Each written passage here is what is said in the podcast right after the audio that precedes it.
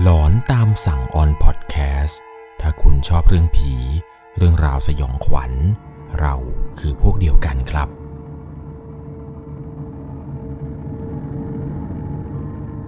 สวัสดีครับทุกคนครับ ขอต้อนรับเข้าสู่ช่วงหลอนตามสั่งครับ อยู่กับผม1 1 LC เรื่องราวความสยองขวัญในวันนี้ครับ เป็นประสบการณ์สุดหลอนจากผู้ฟังทางบ้านท่านหนึ่ง ที่เธอนั้นเนี่ย ทำอาชีพเกี่ยวกับคณะรำวงย้อนยุคครับ อาศัยอยู่ที่จังหวัดระยอง ต้องบอกเลยครับว่าเรื่องราวเรื่องนี้เนี่ยเกิดขึ้นมานานกว่า 8 ปีแล้ว และเรื่องราวที่ผมจะเล่าให้ฟังในต่อไปนี้ เรียกได้ว่าเป็นประสบการณ์สุดสยอง ของคณะรำวงย้อนยุคของเธอเลยล่ะครับ เรื่องราวจะเป็นอย่างไรนั้น ใน EP นี้จะต้องใช้วิจารณญาณในการรับชมรับฟังกันให้ดีๆ รื่องราวในวันนี้ครับถูกส่งมาจากผู้ฟังทางบ้านท่านหนึ่ง เธอเนี่ยชื่อว่าคุณฟ้าครับ คุณฟ้าได้เล่าเรื่องราวความสยองขวัญให้ฟังครับว่า อันที่จริงแล้วครับ เธอเนี่ยเป็นคนที่ไม่ค่อยจะเชื่อเรื่องผี แต่ก็ไม่ได้ลบหลู่หรือว่าแบบไม่ได้กล้าที่จะลองของหรือว่าท้าทายอะไรเท่าไหร่โดยความว่าที่บ้านเนี่ยเป็นคณะรำวงย้อนยุคอยู่แล้วครับ คณะของเธอเนี่ยตั้งอยู่ในจังหวัดระยอง เรื่องราวที่เกิดขึ้นนี้ต้องพาย้อนกลับไปเมื่อตอนช่วงสงการ 8 ปีที่แล้ว คณะของเธอนั้นถูกจ้างให้ไปเล่นในหมู่บ้านหมู่บ้านหนึ่ง ที่อยู่คนละจังหวัดกัน เป็นจังหวัดแถวๆที่ตั้งอยู่ทางแถบภาคตะวันออกครับ ใช้เวลาเดินทางจากระยอง ไปประมาณ 3 ชั่วโมงเห็นจะได้ จริงๆ มันก็ไม่ได้ไกลเท่าไหร่หรอกครับแต่ทางเนี่ยมันค่อนข้างที่จะซับซ้อน และถนนบางช่วงเนี่ยมันก็เป็นถนนคอนกรีต สลับกับถนนลูกหลัง อีกทั้งยังไม่ค่อยชำนาญทาง จึงทำให้รถนะครับไม่สามารถที่จะวิ่งด้วยความเร็วมากได้นักสักเท่าไหร่ ชาวคณะรำวงเนี่ยก็ต้องออกเดินทางกันตั้งแต่บ่ายโมงในวันนั้น เพราะว่าจะต้องไปแต่งตัว แล้วก็แต่งหน้าที่งานกันด้วย เราจะเริ่มเล่นกันตอนเวลา6โมงเย็นครับ จนไปถึงเที่ยงคืนกันเลยทีเดียว เธอแล้วก็ชาวคณะนะครับ ทั้งนักร้อง ทั้งนางรำทั้งนักดนตรี ทุกๆคนเนี่ยครับ เดินทางกันด้วยรถตู้ที่พ่อเนี่ยเช่ามา ในรถก็จะมีพ่อครับที่เป็นหัวหน้าวง แล้วก็มีเธอที่มาช่วยพ่อร้องเพลง มีแม่นี้นะเคยมีคนขับ แล้วก็นางรำอีกประมาณกว่า 10 ชีวิตครับ นางรำก็จะเป็นเครือญาติกัน หลานๆนานาที่ชอบความสนุกสนานชอบเต้น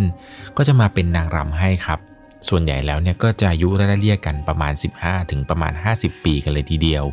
ด้วยความที่ว่าคณะของเธอนะครับ เป็นการเล่นรำแบบรำโบราณจริง ๆ ไม่มีการเต้นโป๊ไม่ได้มีการยั่วยวนอย่างใด แต่ละเพลงก็จะมี step ครับ ซึ่งเธอเองเนี่ยก็ได้ซักซ้อมกันมาอย่างดีแล้ว คล้ายๆกับว่าเป็นการเต้น step ของรำวงแบบดั้งเดิมเลยครับ ไม่ได้มีแบบมาเต้นยั่ว หรือแต่งตัวว่าป๊อปเบิ่มๆแต่อย่างใด ส่วนคนอื่นๆครับ พวกช่างไฟ เครื่องเสียง ดนตรีอะไรต่างๆ คนตั้งเวทีอะไรเนี่ยเขานำล่วงหน้ากันไปก่อนแล้วตั้งแต่เช้า เพราะว่าต้องไปจัดสถานที่กัน สถานที่ที่จัดในงานวันนี้ที่ไปกันเนี่ยครับ จัดในวัดเลย เพราะว่าเขาจะมีการจัดงานไหลของประเพณีช่วงสงการด้วย ช่วงเช้าก็จะมีส่งน้ำพระ ส่วนหัวค่ำมาเนี่ยก็จะมีรำวงให้ชาวบ้านได้ออกมาเต้นสนุกสนานกัน หมู่บ้านนี้เนี่ยอยู่ในหมู่บ้านท่ามกลางป่า เป็นท่ามกลางหุบเขาเลยครับ ป่าแห่งนี้เนี่ยบางครั้งบางคราวก็จะมีช้างครับ ลงมากินจากบนเขาเป็นประจำจนผู้ใหญ่บ้านเนี่ยต้องเอาปืนลูกซองเอาไว้ไล่ยิงทำให้เกิดเสียงดัง ๆ เพื่อที่จะไล่ช้างครับ คือเอาง่ายๆเลยครับว่าหมู่บ้านนี้เนี่ยมันตั้งอยู่ในป่าที่ค่อนข้างจะเป็นป่าจริง ๆ อุดมสมบูรณ์มากครับ ทั้งสองข้างทางที่เข้าไปนี่คือเต็มไปด้วยต้นไม้ต้นใหญ่ ๆ ทั้งนั้น หนทางเนี่ยเข้าไปก็ทุลักทุเล เพราะมันเป็นดินลูกหลังครับ กว่าจะเดินทางเข้าไปจนถึงหมู่บ้านนี้จนไปถึงที่วัดเนี่ย ก็ปาเข้าไปประมาณ 5-10 กิโลเมตรเห็นจะได้แล้ว ระหว่างทางเนี่ยแทบจะไม่มีบ้านคนแม้แต่น้อยเลยครับ ในตอนนั้นเนี่ยที่ขับรถไปกัน แม่เนี่ยยังพูดติดตลกในรถเลยครับว่า จะมีคนมาเต้นลำวงไหมเนี่ย วัดอยู่ในป่าขนาดนี้ สงสัยจะได้มาเต้นกับเจ้าป่าเจ้าเขาดูกันแล้วละมั้งพวกเรา อันที่จริงแล้วครับ เธอบอกว่าต่อให้ไม่มีคนมาเต้นเนี่ย ถ้าเกิดทำการแสดงแล้วครับ ยังไงก็ต้องเต้นกันเองอยู่ดี พอถึงยังไงแล้วนั้นหากไม่มีคนขึ้นมาลำพอถึงรอบเนี่ยยังไงก็ต้องทำการแสดงต่อเนื่องไป เพราะว่าเธอนั้นครับ บอกว่าเคยไปเต้นที่ฮวงซุยในสุสานมาแล้ว มีเจ้าภาพครับ จ้างให้ไปเล่นในสุสานเพราะเหมือนกับว่าอยากจะให้บรรพบุรุษนั้น ได้ดูลำวงย้อนยุคครับ เธอบอกว่าพอขับรถเข้ามาเรื่อยๆเรื่อยๆ จนถึงวัด สภาพวัดเนี่ยมันก็ไม่ได้ดูใหม่ หรือว่าดูทันสมัยอะไรมากมาย พอมาถึงครับก็มาเจอกับแม่ครัว แม่ครัวเนี่ยก็บอกให้กลุ่มของพวกเธอนะครับ เข้าไปกินข้าวในหอฉันกันก่อน ตรงนั้นเนี่ยเขาตั้งโรงครัวไว้ หลังจากกินข้าวกินปลาอะไรกันเสร็จปุ๊บก็ออกมาแต่งเนื้อแต่งตัวแต่งหน้ากันอยู่ตรงหลังเวทีต่อ ในระหว่างที่ช่วงกำลังแต่งหน้าแต่งตัวกันอยู่นั้น ฝนนั้นลงเม็ดปล่อยๆครับทำให้พี่ๆนางรำและตัวของเธอนั้นเนี่ยก็พากันย้ายที่ไปหลบอยู่ตรงหน้ากระท่อมหลังหนึ่งที่ตั้งอยู่ในบริเวณวัด กระท่อมนี้เนี่ยทำมาจากไม้ มีประตูมีหน้าต่าง หลังคามุงจาก จะตั้งอยู่ห่างกันประมาณ 4-5 เมตร มีประมาณ 5-6 หลังเลย ทุกๆหลังเนี่ยครับสร้างขึ้นมาเนี่ยเหมือนกันทุกประการครับ เธอเนี่ยก็ขอไปอาศัยชายคากระท่อมหลังนี้ เพื่อที่จะหลบฝนหน่อยครับ ทีแรกคิดว่าเป็นกุฏิพระ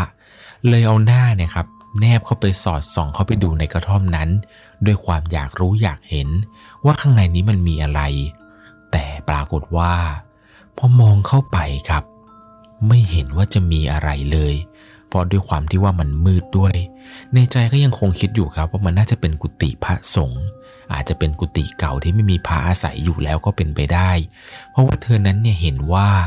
ในวัดครับมีกุฏิที่กำลังสร้างจากปูนอยู่ มันถัดจากด้านหลังเวทีไปประมาณ 500-600 เมตร เห็นอยู่ประมาณ 10 กว่าห้องเลย ซึ่งตอนนั้นเนี่ยมีพี่นางรำคนหนึ่งเขาปวดฉี่มากๆครับ และเห็นว่าด้านหลังของกระท่อมนี้เป็นป่า พอที่จะเข้าไปฉี่ได้ วัดนี้เนี่ยไม่ได้ล้อมรั้วอะไรไว้ครับ ด้านหลังของกระท่อมเนี่ยมันก็เป็นป่าโล่งไปจนถึงภูเขา พี่คนนี้ครับก็เข้าไปฉี่อยู่ในป่า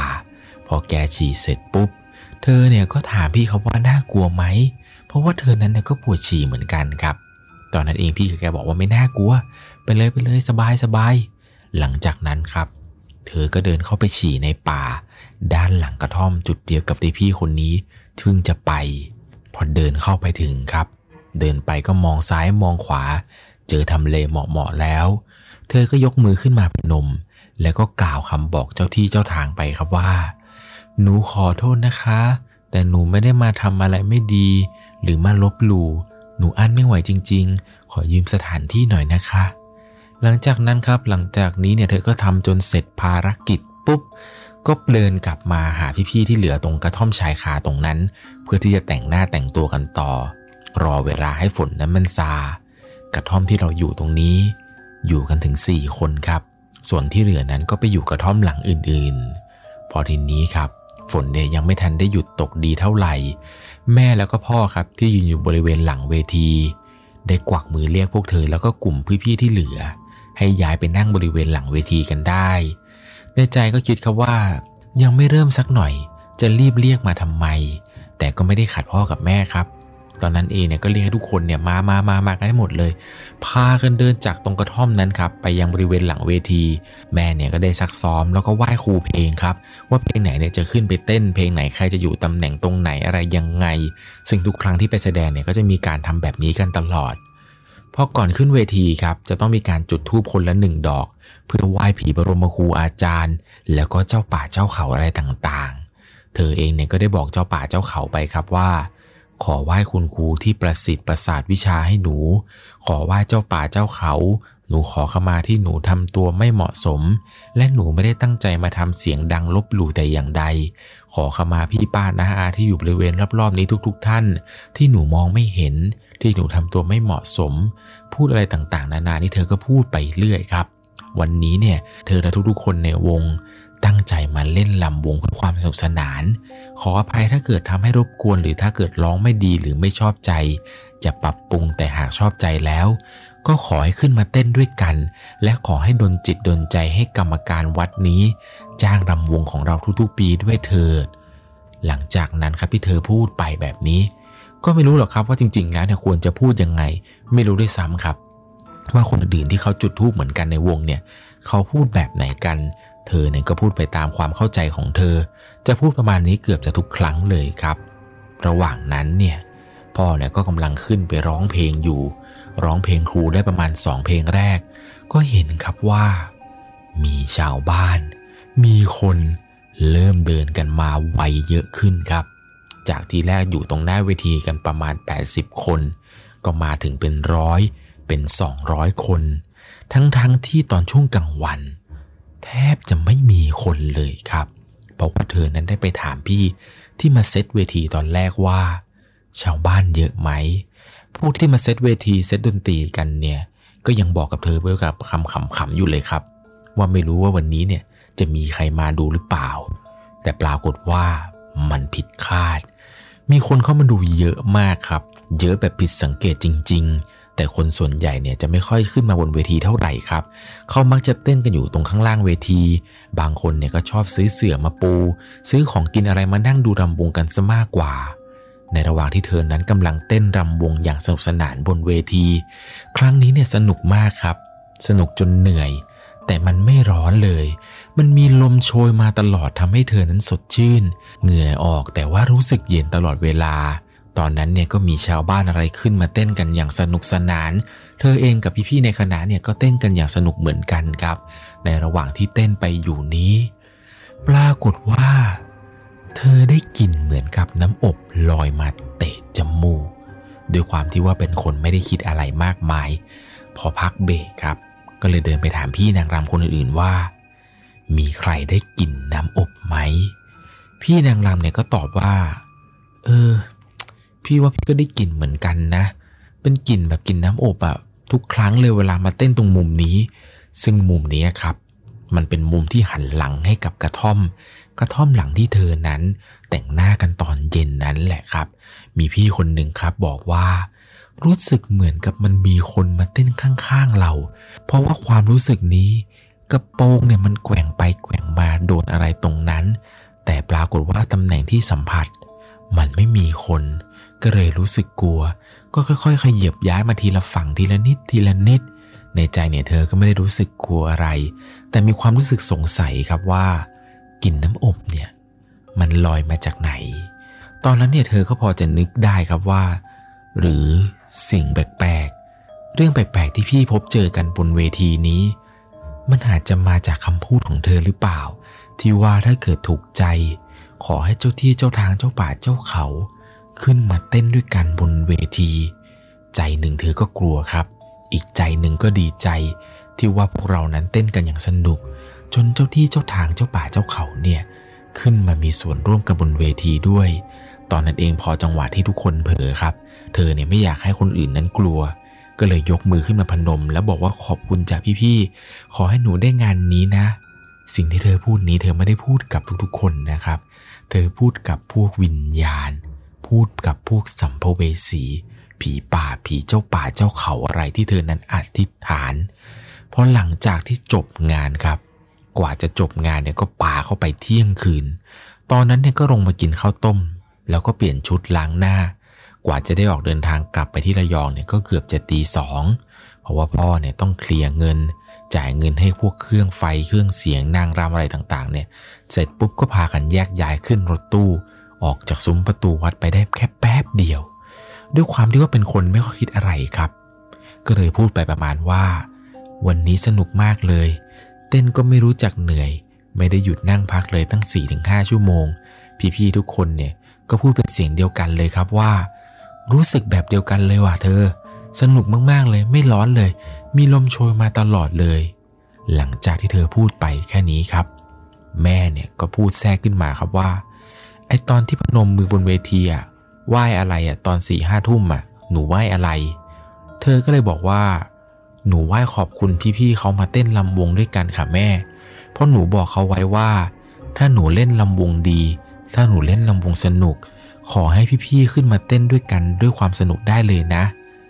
นางรำทุกคนทั้งหมดนี่ถึงกับร้องลั่นเลยครับ ทุกคนเนี่ยต่างพากันขนลุก มีพี่คนหนึ่งเนี่ยร้องกรี๊ดขึ้นมาร้องกรี๊ดขึ้นมาด้วยความตกใจกับสิ่งที่เธอนั้นทำลงไปครับ พี่คนนี้บอกว่ามิน่าล่ะทำไมพี่ลำไปลำมาถึงรู้สึกแปลก ทั้งกลิ่นน้ำอบ ทั้งมันมีคนมาจับแขนพี่สะบัดแรงมากๆ แล้วไหนจะความรู้สึกที่ว่า มันมีคนมาจับตรงเอว เหมือนกับว่า เต้นไปด้วยกันกับพี่ยังไงอย่างนั้นเลย ทั้งๆทที่รอบนั้น ไม่มีชาวบ้านขึ้นมาเต้นคู่กับพี่เขาเลยครับ ทุกคนตอนนั้นเนี่ยต่างพูดเป็นเสียงเดียวกันเลยครับว่า บนเวที มีเรื่องแปลกๆเกิดขึ้นเยอะมากเลย ด้วยความที่ว่าเธอเป็นเด็กครับ เธอก็หัวเราะคิกคักคิกคัก บอกพี่ๆเขาว่าพี่คิดมากกันไปหรือเปล่า แม่ก็บอกว่าวงเราเนี่ย มีแต่นางรำสวยๆทั้งนั้น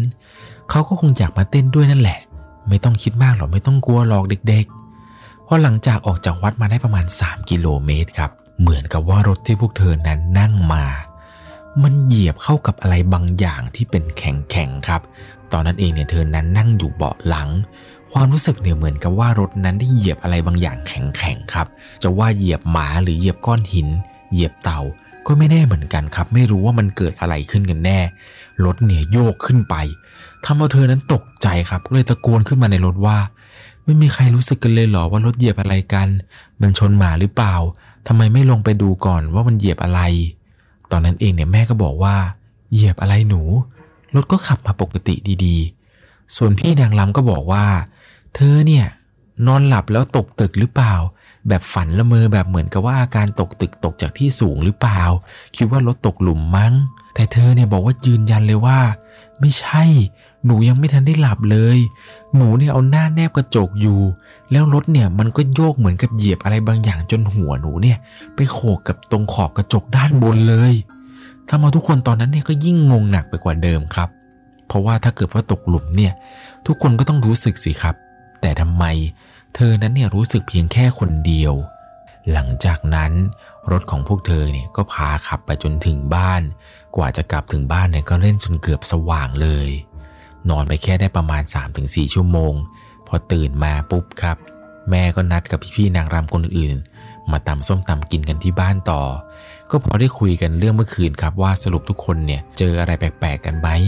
ระหว่างนั้นเนี่ยก็มีการเสวนากันในกลุ่มนั่นแหละครับ บางคนก็บอกว่า คนที่มาดูเราเล่นเนี่ย มันดูแปลกๆนะ พี่ว่ามันเหมือนกับไม่ใช่ชาวบ้านที่เป็นคนเลย เหมือนคล้ายๆกับว่า คนที่ขึ้นมาเต้นกับพวกเรานั้น เขาดูนิ่ง ดูเฉย ไม่ได้สนุกสนานอะไรมากมายเลย บางคนเนี่ย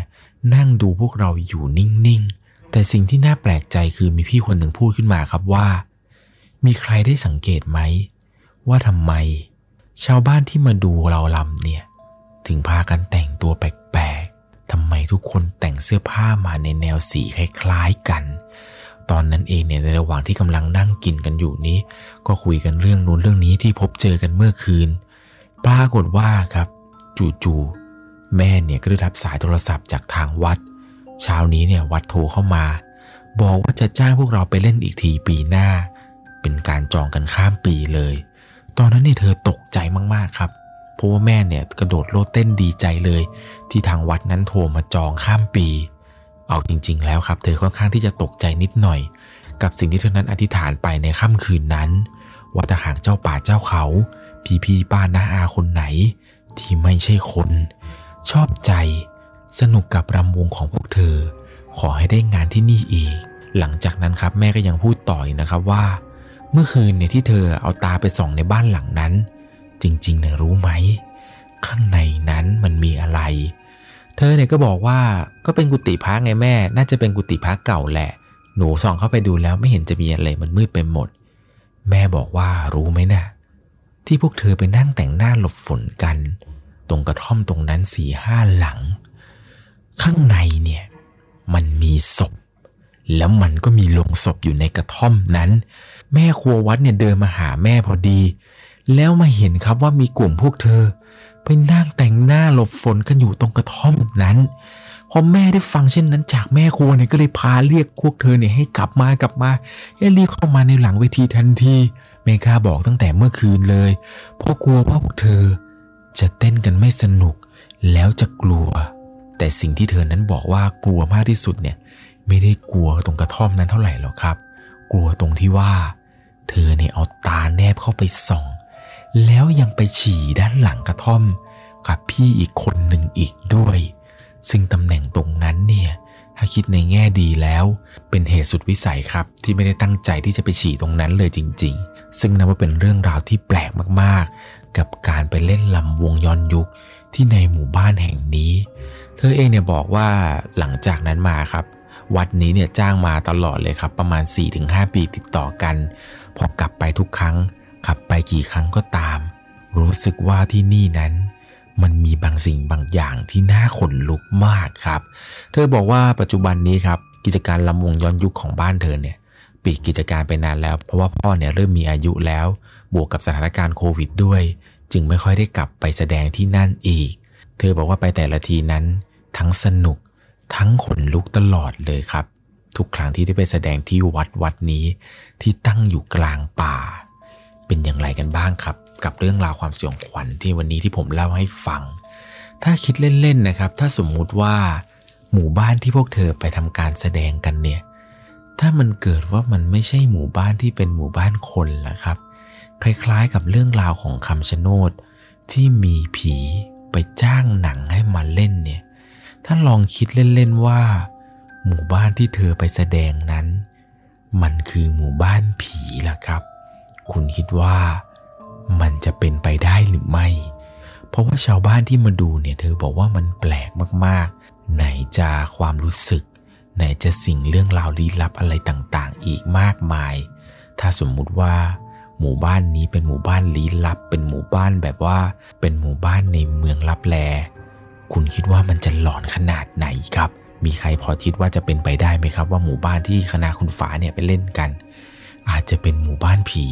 ก็เป็นไปได้นะครับยังไงแล้วลองคอมเมนต์บอกหน่อยนะครับ ว่าทุกๆคนนั้นคิดเหมือนกันกับผมหรือไม่สำหรับในค่ำคืนนี้ก่อนจากกันไป ถ้าคุณชอบเรื่องผี เรื่องราวสยองขวัญ เราคือพวกเดียวกันครับ ลองคอมเมนต์บอกผมหน่อยนะครับว่าคิดเหมือนกับผมไหม สวัสดีครับ